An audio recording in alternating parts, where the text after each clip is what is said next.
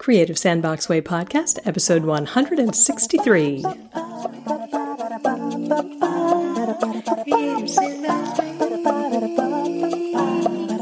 Creative Sandbox Way. Creative Sandbox Way, way, way, way. Hello, I am Melissa Dinwiddie, and I help professionals connect the dots between creativity, play, and work so you can be more productive and innovative improve the bottom line, and be a better leader in all areas of life and work. My mission is to show you not only how play and creativity can help you get ahead, but why it's an essential tool in your kit. Now let's start digging in the sandbox. Before we jump into this week's episode, I wanted to share that, as you know, June is right around the corner. If you're listening on the day that this goes live, which means that there are just four more weeks to get in on early bird pricing for my Create and Incubate retreat. The price goes up $300 on July 1st. So, what is Create and Incubate retreat? Well, it's five days of living inside a hug. It's five days of uninterrupted time to create, to play. I'm so big on play, as you know. so critical. And you know how hard it is to make time, to make space to do the creative things that you love to do. It just doesn't happen at home on your own, right? So, create and incubate retreat is like an island of time in the middle of the year September 12th through 16th, where you get to do that. But more than that, what I've discovered over five years of running this retreat is that the people who come transform. Something happens over the course of those five days, and it never fails. People show up as themselves, you know, you, you come as one person, but you leave as a more fully expressed version of yourself. You come to create and incubate retreat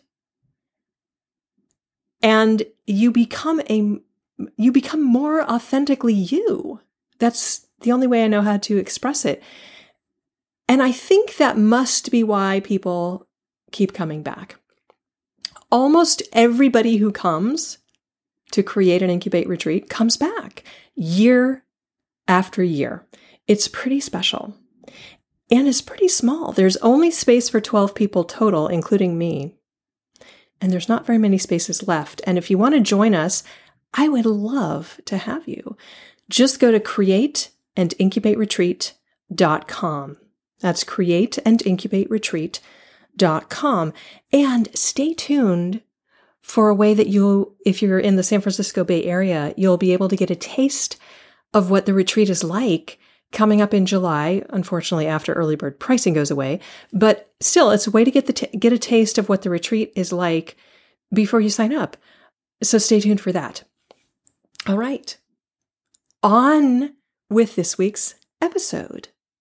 This week, I have a conversation with Cathy Salit, who is an author, speaker, executive coach, performer, and CEO of Performance of a Lifetime, which is an Inc. 5000 fastest growing company for three consecutive years.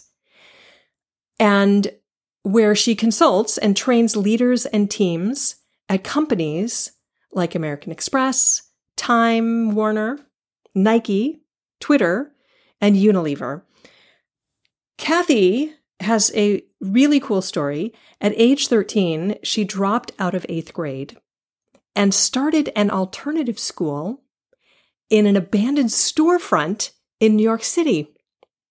And since then, Cathy has dedicated her life to creating learning and development environments that challenge the status quo and help people and organizations to succeed and thrive. And Cathy is the author of the acclaimed book, Performance Breakthrough A Radical Approach to Success at Work, which I have read and highly recommend. And there's a link to the book in the show notes.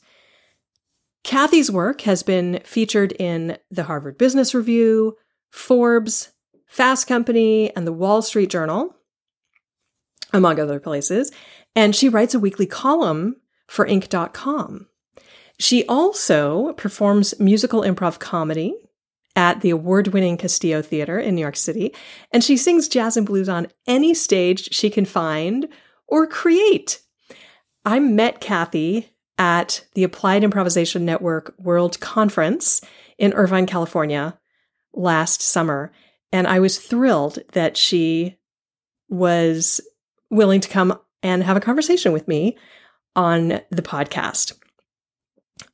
I wanted to also say that if you can, pick up a copy of her book, Performance Breakthrough, she shares more about her story, which is fascinating. So definitely check out her book, read her story, and also the book is just a phenomenal a f- phenomenal book for for you if you are you know working in a company eh, or not it's just a great book for for life so highly highly recommended so, without further ado, here's my conversation with Cathy Salit.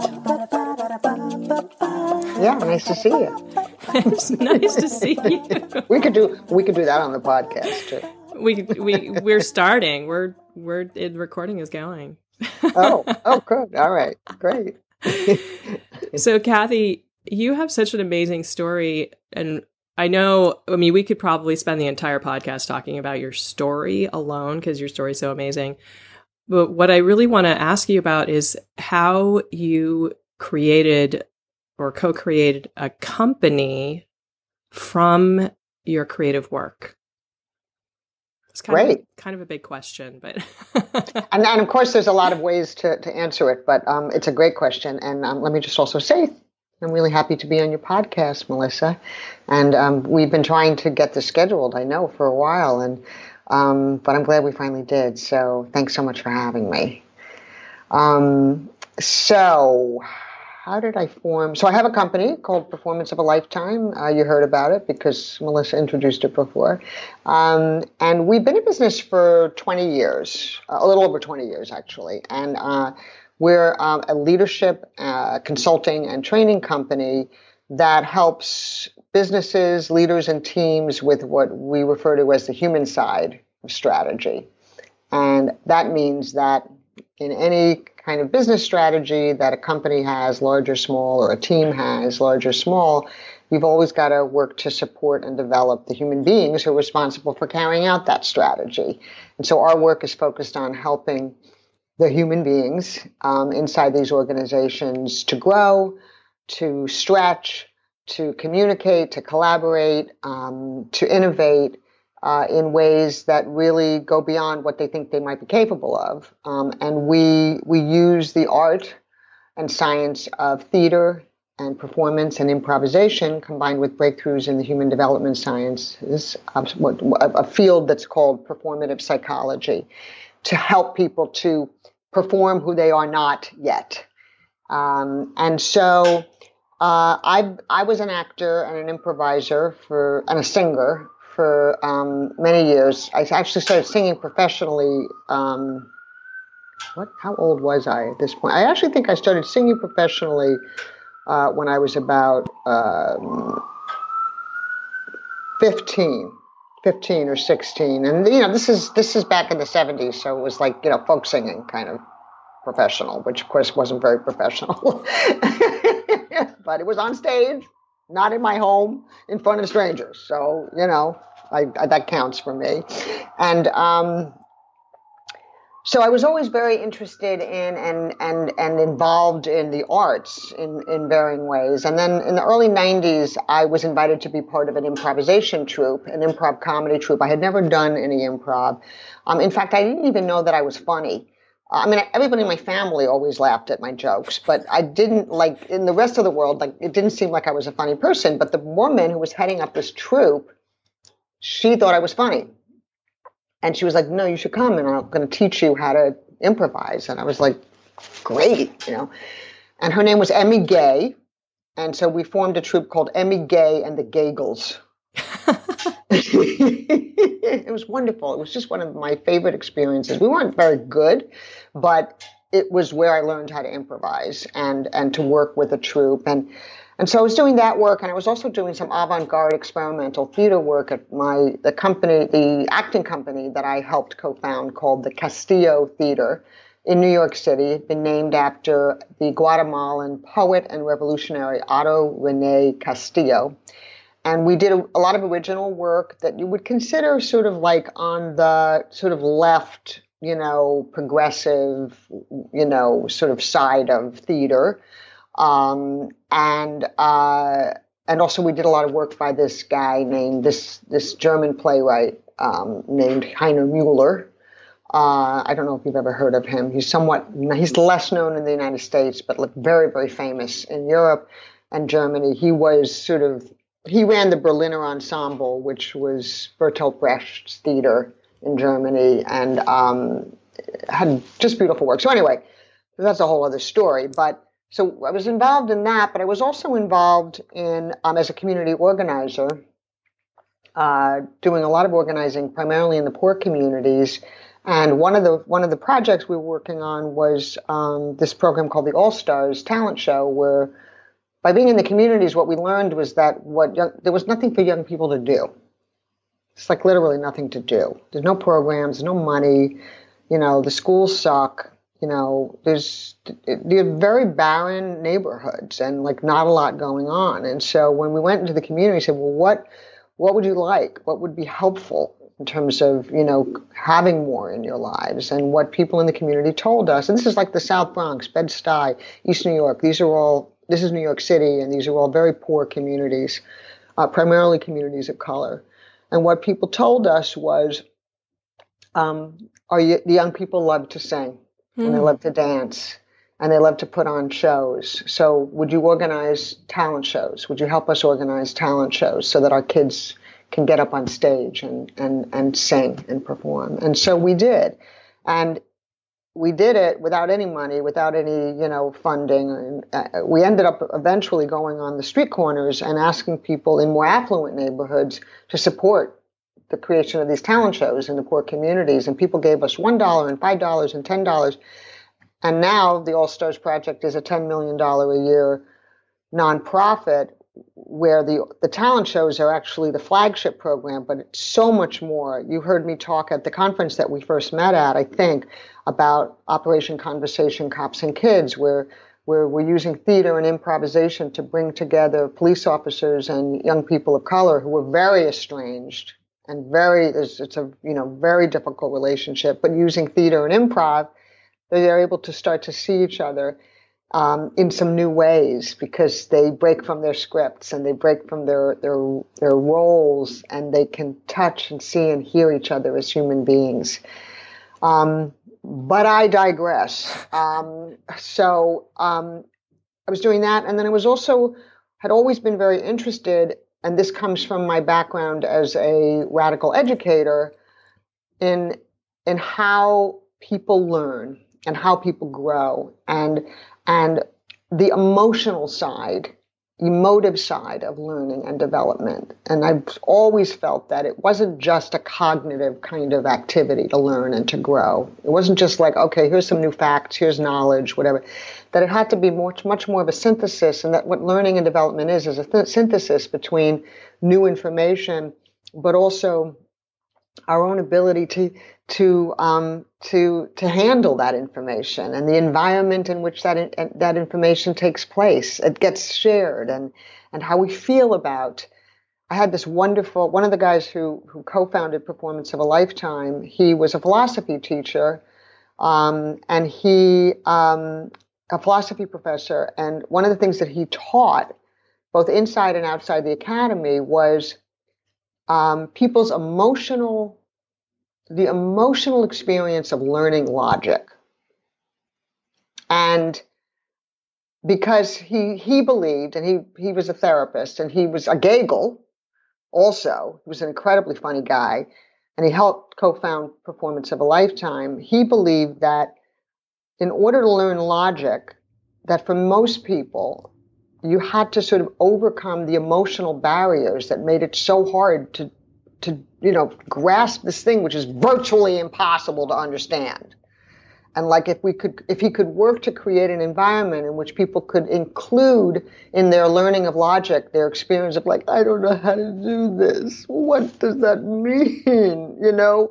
Why do you understand it and i don't? Or whatever you had to say. Or like i don't know am i allowed to curse on your podcast yes. Fuck shit. Fuck shit. You know i don't understand what you know emc equals you know whatever. I don't even know how to say it. But anyway so i've always been super interested in that part of learning and development, the emotional along with the intellectual.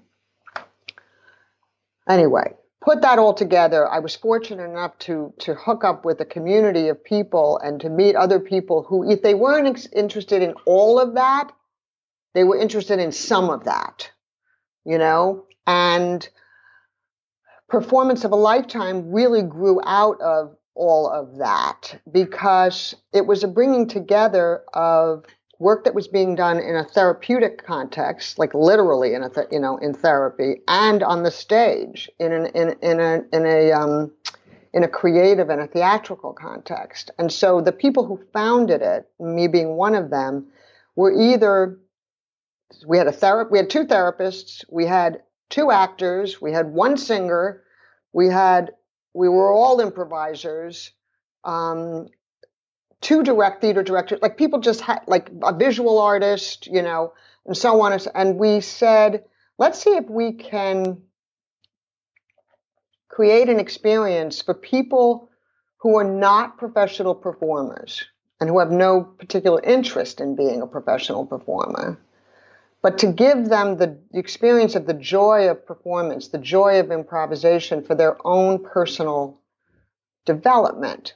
And so we formed this school, I put that in quotes, called um, Performance of a Lifetime. And we designed a four week program that started with people from, again, all walks of life, didn't know each other. The first group we had was 75 people.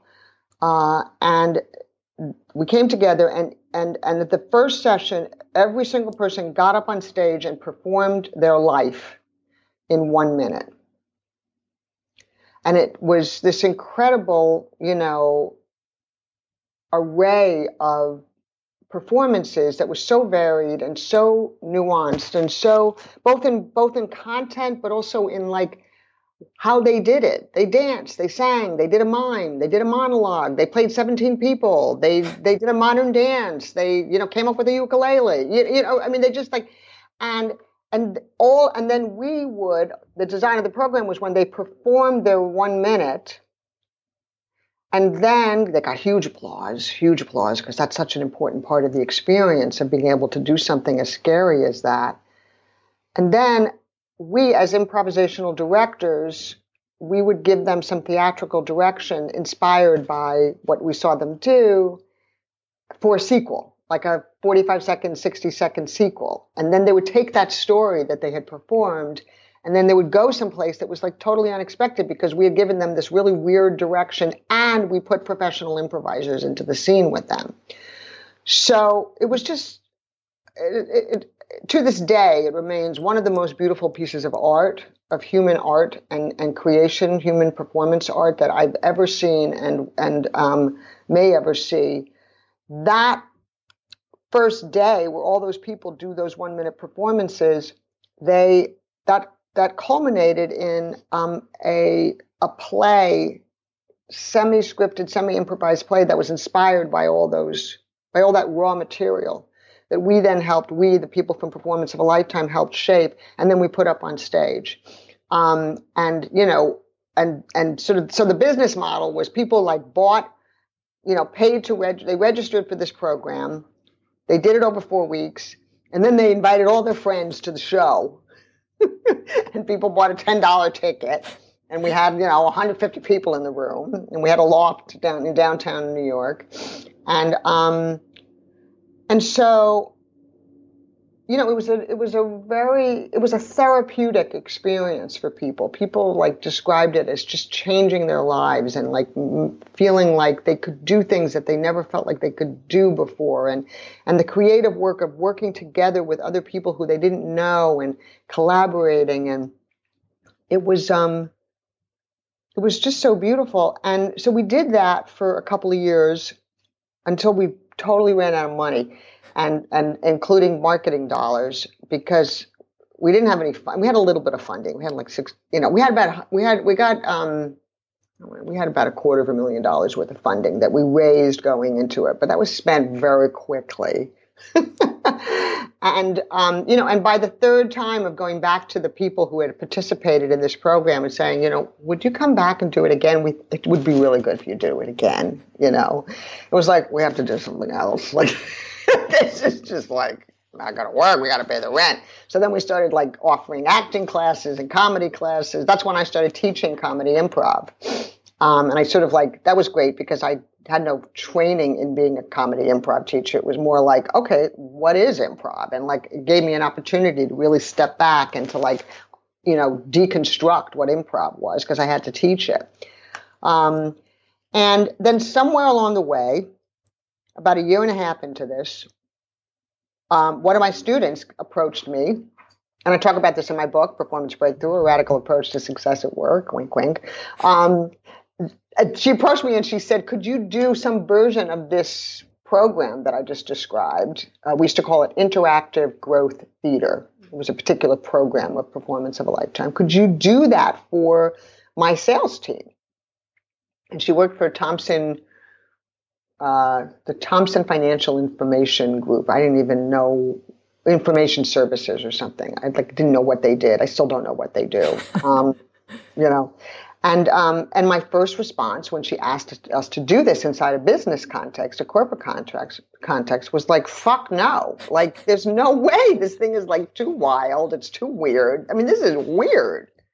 How you know?" She was like, "No." I really think it could help my team. We're really like, everybody is, you know, getting everybody angry and we're not working creatively. And anyway, long story short, we did it. We sort of condensed it into a half day.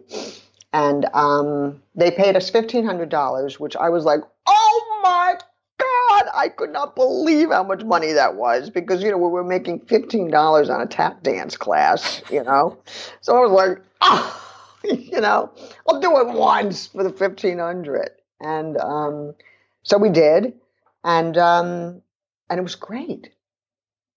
And this was 1990, maybe eight. And, um, and then soon after that, we were approached by another student, an amazing woman who is a medical doctor and who was responsible for the communications training for the medical residents at a, a local hospital in New York City called Long Island College Hospital. And she asked us if we would co create the communications training for her medical residents. And she had been in our program. She was like, loved it. And we, we were like, okay, let's see if we can learn how to do that. And so, you know, we were lucky because we had two advocates, one in a corporate situation and the other in a healthcare situation, very different environments, but still working using, um, you know, back then I didn't use the term applied improvisation, but in, in essence, a form of applied improvisation using performance and theater and improv. Um, and this this new understanding of of uh, how human beings learn and grow, and um, the value of theater and play as a catalyst to help people to do things very differently, you know, and to see and act on new possibilities. So we ended up doing this for several years, actually, at Long Island College Hospital. The um, the communications training for all of the medical residents, uh, and over the course of that time, their customer satisfaction ratings went from dismal, I mean, dismal, to some of the highest in the city. Wow. And and our client credits us with having made that difference because the who people are primarily seeing it was like you know it's a city hospital so it's like a lot of poor people and um, a lot of uh, people like in the area and who they see are the medical residents you know um, and um, it really it really turned things around so I don't even remember what your question was, uh, Melissa, but I think I asked you asked how did I create, co-create a company out of our out of my creative work. I hope yeah. I answered it to some extent. Th- that definitely answered it. Yeah, okay, qualifies. okay, good. Phew. I'm sorry I went off on a couple of tangents. That was amazing. Oh, thanks. And I I know for the past I think three years you've been an Inc.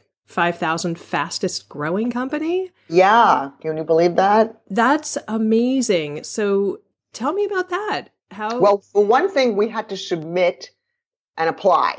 And I say that because um, I wouldn't have known to do that. And that's just an important thing about being in business and being in business. Like, like you, like you got to think about and look for like, oh, what is what is the fa- what is the Inc. 5000 fastest growing company and am I one of them? do you know what I mean? And then it's sort of like I and it's hard to do that stuff, especially when you you wear so many hats and you're like designing work and you're selling work and you're delivering work and you're you know when I in my case I was writing a book and you know blah, blah. so sometimes you have to do some things where you're like, all right, I guess I should get a hold of the application and see if there's any way that we actually would fit. So I say that small point, but nonetheless important. How did we um, how do we actually fulfill the you know the requirements? However, I suppose is another question, which I think is what you're asking, which is let me first say that we had we had gotten small uh, again, very small in response in, in the context of the recession. So you know we got a head start in terms of then having significant growth because we were barely alive and we went from barely alive to alive. So that's a chunk of money. That's that's a double digit growth right there. do, do, you know what I mean? Um, and so as the economy started to pick up, we were ma- we managed to stay in business, which I think was no small feat. Um, we almost didn't. Uh, we had been like a um, what had we been? We had probably been about a $1.5 million a year business. Um, and by the time the economy tanked, we were, we were under half a million.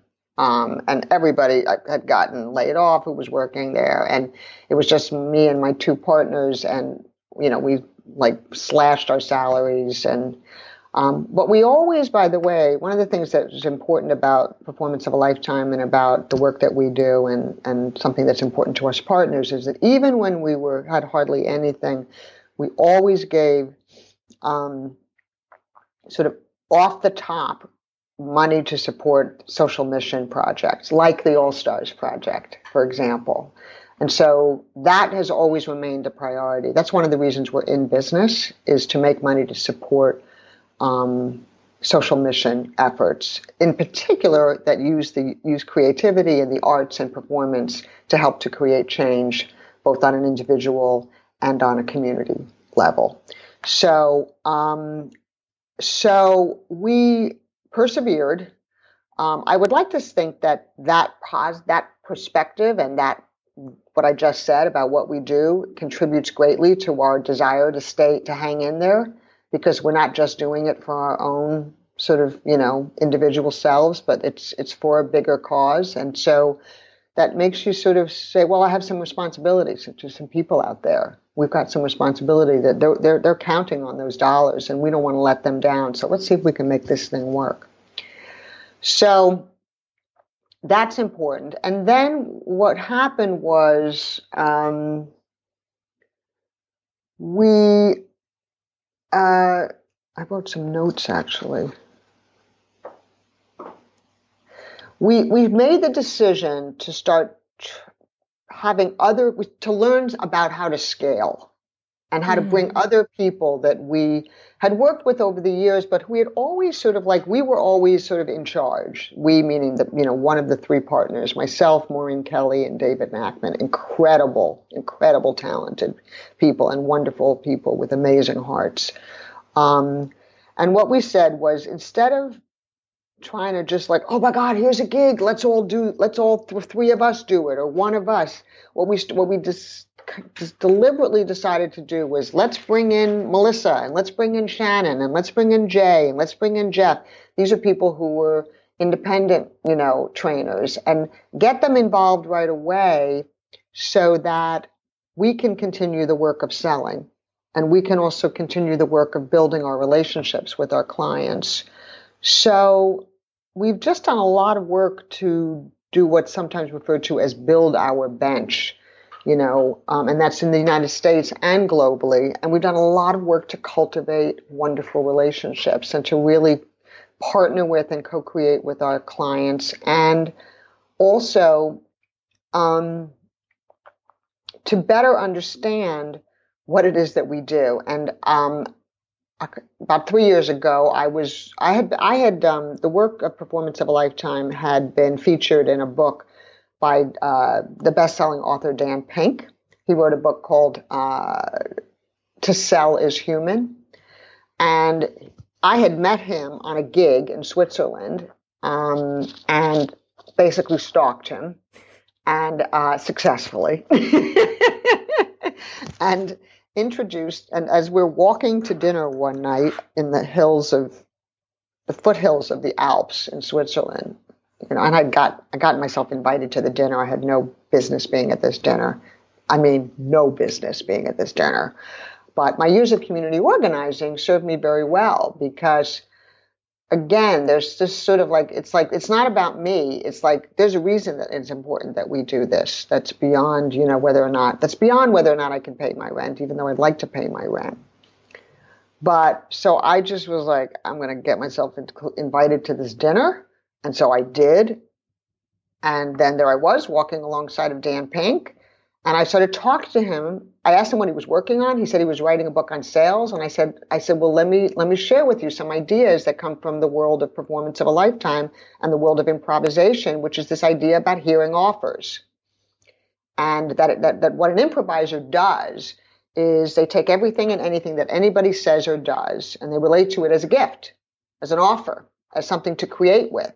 I said, that is so essential and so important for helping people to become better salespeople. So he was like hooked. And so then we began this year long conversation where he came to workshops that I was doing. I went down to visited him and talked with him about, and so, um, so that was a big deal. I mean, it was a wonderful experience for me because he, by, by the way, he is an awesome person. Um, he's like a real regular guy. He's super smart, obviously, um, super connected, and he's a doll. He's just a total doll. And so it was just, it was wonderful for me to get to chance, get a chance to get to know him too. So this chapter appeared plus in this book, uh, which then started to get some, you know, notice including that um, I was approached by literary, actually several literary agents who said, "Are you writing a book?" To which I said, um, uh, "Yeah, I guess. Yeah, yes, yes, I am. I am. Thank you for asking. You know." And so that experience of working on the book really helped us sharpen our understanding of of who we are and what we're about and what the science is of this approach. And we now refer to our work as the becoming principle. Um, and we and and simply put, that is we, we we use theater and improvisation as a catalyst to help people to both be who they are and be who they're not. Because it's in that space of being who you are and who you're not, and theater gives you the license to be who you're not, because that's what actors do. It's also what kids, little kids do. Um, that enables them to grow and to learn in so many ways.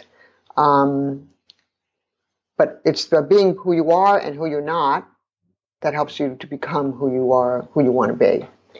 And and so that sharpening of that brand and of that and of what we do um, combined, I think, with the actual publication of the book and the response that we got, has really sort of catapulted us into another level of of company. Um, and so you see that over the course of these past three years where we've had double digit growth and we've basically that along with our commitment to scaling and bringing other people in and using their talents and also training them in what we do i think we're seeing is, is what has resulted in in that kind of growth and that kind of honor Wow. I promise that you will that I will answer one question quickly. I, I promise. I will fi- I will come up with one quippy short response. You do not you do not have to have quippy short responses. Your responses are perfect. I'm curious how you find your new I don't even know what you call them trainers, facilitators. What what is the what is the title for the people who lead your programs, your workshops, your whatever you call them? Well, it what is the we find them. I mean, as you might expect, we get a lot of people who want to work for us. You know, because as you know, using theater and improvisation and applied improvisation, it's a growing field. You know, and I think there's just greater recognition in business and elsewhere that play and and and creativity and um, you know, and if you will, social emotions play an all of that plays much more of a role in in in helping people to learn and to grow and change. So I think we're seeing a a real uptick of interest in this kind of methodology. When we first went came into business, by the way, when we first started the business, it was us in Second City, and Second City who were doing anything off the stage any any use of improv off the stage. And what they were doing was actually more like sort of edutainment, and they were brilliant at it. But there was literally nobody else doing it. And now, you know, it's quite a it's it's it's it's a much more crowded space, and I welcome that. So so anyway, so so so there's there's people who want to work with us, um, and then what was the other question? How do what do we call them? Yeah, what do you, what do you call the people that you hire to do the work, and what do you call the programs that you do? Yeah, well, that's a that's a big question. Um, we call them facilitators, coaches, um, trainers. Uh, executive coaches, we call them sort of different things. Um, there will some, and, and that means that they are actually, they're, what we do in our work with clients. So, for example, so for example, like I just sold um, a gig for a client in Japan, um, and uh, this is what what this is is a this is actually only a one day sort of pilot and what we're working with them on is they're bringing all their senior salespeople from for for the country. Uh, this is being organized by the general manager of the company because they're trying to make a shift from what is sometimes referred to as product and service sales to what is referred to as solution selling. And I don't know if that's familiar to your audiences, but it's the difference between, in a way, selling a widget and selling um, expertise. And so um, this is a company that has done very well selling, you know, their version of a, of a widget or widgets, like super well. But as the marketplace has changed, they have to get better at both because of the the product, if you will, that they sell has evolved. Um, they have to, and because the marketplace is more crowded and there's more innovation going on, they have to begin to make the shift to a new performance where they are not just sort of saying, okay, you can pick from box number one, two, or three, to to saying to the client, how are you thinking about where you want to be in the next, you know, over the next two to three years? Let's talk about what your you know what your strategy is so that i can we can uh, help you know br- we can bring to bear our expertise to support you to get where you want to go. That's a that's a totally different performance. It's a totally different scene. And so what we do is what we're going to do and what we've done now in many many different contexts for many different kinds of clients is to is to one help them become aware that they are performers that that that what they do naturally now wasn't natural at some point. They actually had to perform it before it felt like them. They had to pretend. They had to play but now they just think oh this is just who i am and this is the way you do it but we're saying there's actually a new play going on. We want to help you see this new play that, you know, see your current play, but there's a new play that we, we want to, you know, your company and we want to help enlist you in creating this new play and having a say in how this play goes and what the scripts are. But we're going to get you on stage and get you, you know, trying out some of those new scripts, some of those new performances, but we also want to help you to make that transition by like playing and doing abstract, you know, performance where all you're doing is sort of like having the experience of looking like a damn fool. you know, because you're going to feel like a damn fool when you're there having this new kind of conversation because you're like ah, I had to have that you know I mean that's not Japanese obviously but but you know what I mean you know? And so so our people and this program is actually being delivered in Japanese, which I'm still like totally impressed by, which is why I'm telling you and your audience because I'm so impressed. I'm going to, I'll go and I'm going to sit there and I'm going to have no idea what these people are saying, which I'm so excited about, except that I'm helping to design the workshop and to, I mean, we have people in Japan, so we have people that we've worked with. But so we do a lot of, but we do, and we're going to work with them. These these these senior salespeople on listening, listening like an improviser.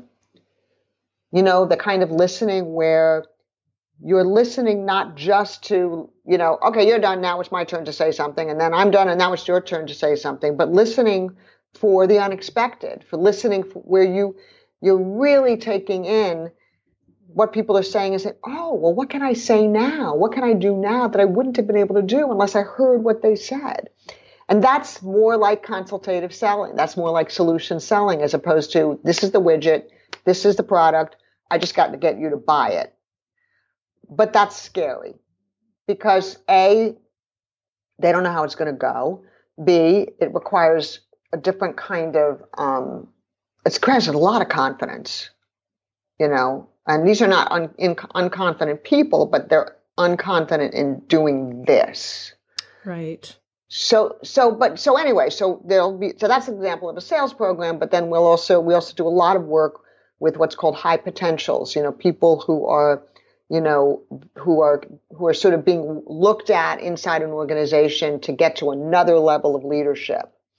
And so we do a lot of work with them to help them on, um, you know, navigating the various scenarios that they're in, whether it's managing up and, you know, dealing with their boss or, you know, how they deal with their peers or how do they deal with, you know, like there's always tension between, um, you know, technology and the business side of things or products and the sales side. And how do you, how do you get a seat at the table and, and on and on and on. And we look at all of that as a series of scenes, as a mm. series of performances that we help people both to actually practice in those scenes, rehearse, but also to become aware of their own agency and their own creativity in being able to make choices in the way that actors make choices in the scene, depending on what their character should be doing.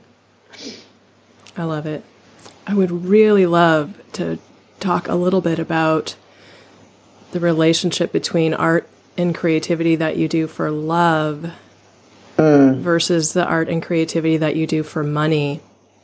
Maybe we can spend a few minutes on that. Yeah, I'd love to. So tell me about do you do art and any creative stuff for love separate from the the creative stuff that you're doing for your business? I do. I, I, have to say, I wish I did more.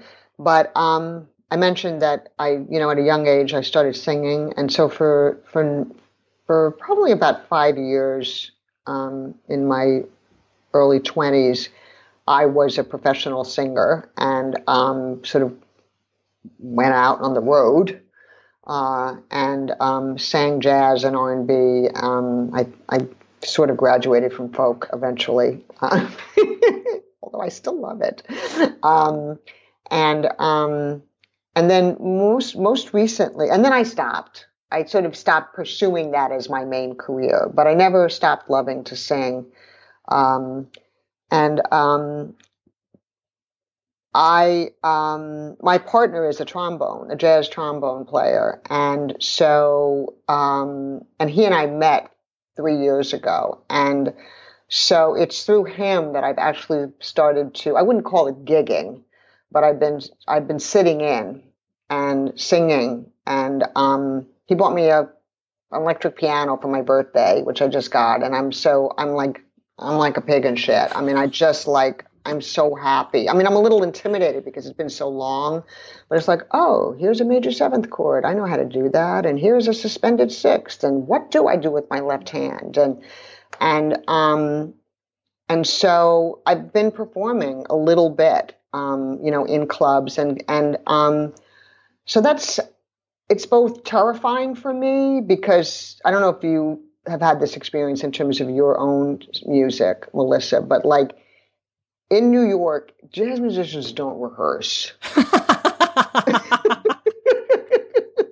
so there is nothing. I'm like, I'm like, isn't there any? Could we get together for like 45 minutes, just like to the beginning and the end? You know, no. So I had to sort of. That's part of my sort of like steely stomach. Like, okay, I don't really remember how to end this song or how to direct the band, and so you know, so I've had a little bit of that, but if you sing the blues, you can you can sort of always count that, you know, you know you know the turnaround, you know, coda thing on that. So but but I just oh my god, I love it and I wish I could do it more, but I am doing it more. That's one thing. And then the other thing I did, and I think I said this to you when we first met in August because I had just come from there. But I went to the Omega Institute for the first time in my life here on the East Coast and for a week long singing retreat with Bobby McFerrin. Oh my God. He has this thing that he does, and his this and his band of incredible singer improvisers, teachers, called Circle Song. Mm-hmm. So there was 150 people, and we sang eight hours a day. Oh, oh. like you know, the there's just incredible mass improvisations, and and so I oh my god, I just loved it. It was just so to to have the experience of a week where I wasn't running anything, I was not responsible for anything, and all I did was learn and sing and and and be and hear and listen. It was just and also one of my like uh, this singer that I've always just madly loved, this woman named Rhiannon who um oh you know Rhiannon? I got to study with her at jazz camp west. She's amazing. Amazing. She's amazing. Oh my God. So, you know, she was one of the faculty and I was just like, hi, hi, can when are you gonna teach again? I just want to be in your session, you know. But I honestly felt that way about all of them. But Rhiannon was like Rhiannon I knew, you know. Um so so that was just wonderful. And I've also been able to integrate. I'm starting to do a little bit of circle song in some of the programs that I'm running. Oh, wow. I just love. I just love. Love, love, love. So, you know, I can't say that I really made a resolution in 2018 that I was going to do more of it, but I hope I do more of it. I hope I can make that happen oh my god, I'd love to talk to you more about that another time because I've been thinking about doing that too. Oh, so cool. Well, before we completely run out of time, I think you brought us something cool, right? Mm. I did. I did. Here's what's cool. What's your something um, cool? Okay, so there's a conference that I've been part of. I've been going to, and I've I consider myself sort of a a, a co-creator of, even though I have no official role. um, and this is conference called Performing the World, and it is a gathering of international performance activists um, that happens every other year. It's biannual. It's happening in September in New York City, and these are people who are just just doing some of the most beautiful work. Some of them are like, you know, in New York and, and in, you know, Vancouver and, and, and big cities, you know, uh, American cities. And then some of them are in like little, from little villages in Kenya or, um, uh, in, uh, you know, in the, in the slums of Sao Paulo. And they're all in varying ways using performance and theater and, um, improvisation and dance and music as part of impacting on the community as part of creating social change. And um, I love this conference with a passion. Um, and so I just really recommend that people check it out. I really hope, Melissa, that you're able to come to it. Um, it's in New York in September. And what I can't remember is the damn date, but I think it's like September 23rd or something like that. Um, like September 21st, maybe through the 23rd. Um, and so that's a really cool thing. Wow. It's a really cool thing. Performing the World, PTW, either performingtheworld.org or ptw.org. I don't, I don't remember. Oh my God, it sounds amazing. I will put, I will look it up and put it in the show notes and check it out. That sounds incredible. My something cool is not nearly as cool, but it's still, it's still kind of cool. So I, I stopped eating dairy for a bunch of reasons recently. My body was not able to tolerate it. And I'm super excited that I figured out how to make pesto without any cheese. So really, yes. How do you how do you do that? Oh, I am I allowed, allowed to ask? Yeah, absolutely. Oh, I okay. I have this recipe for vegan arugula spinach pesto. You can either make it with all arugula or all spinach. Spinach makes it very sort of roasty flavor. It's kind of cool. And I substitute instead of um, parmesan, I use raw cashews. I was just going to say raw cashews. I just discovered that myself. Yes. Not not for pesto though, but for something else. For- wow. What do you use your raw cashews for? I used it for um for a, like a gratin on a fish. oh. Yeah. Well, I will include this recipe, and the uh, the credit goes to it's um, it's uh, adapted from the Pink Ribbon Cookbook, which is also very cool. So I'll include a link to that cookbook.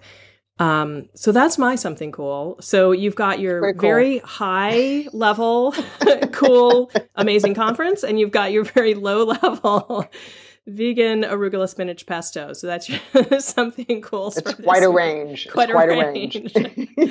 anyway, Cathy, I, I I don't want to let you go because I want to talk to you for like the next seven years. But thank you so much for taking the time today. I'm so glad we managed to make it work, and I'm going to be looking forward to talking to you more.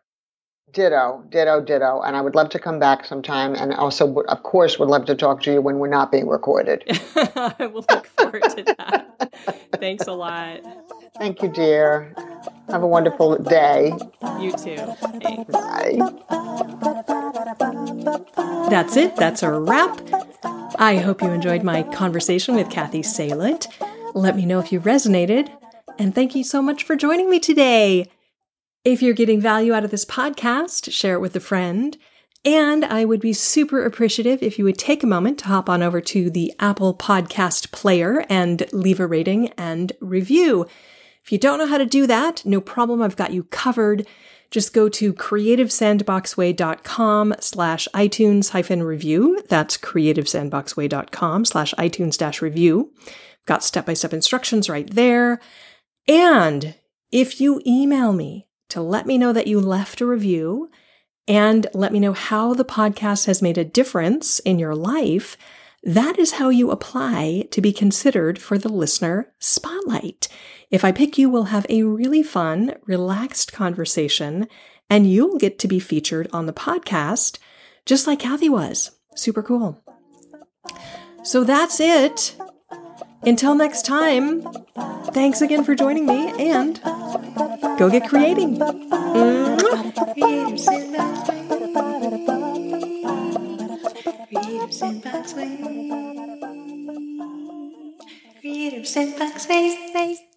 Subscribe at creativesandboxway.com slash podcast.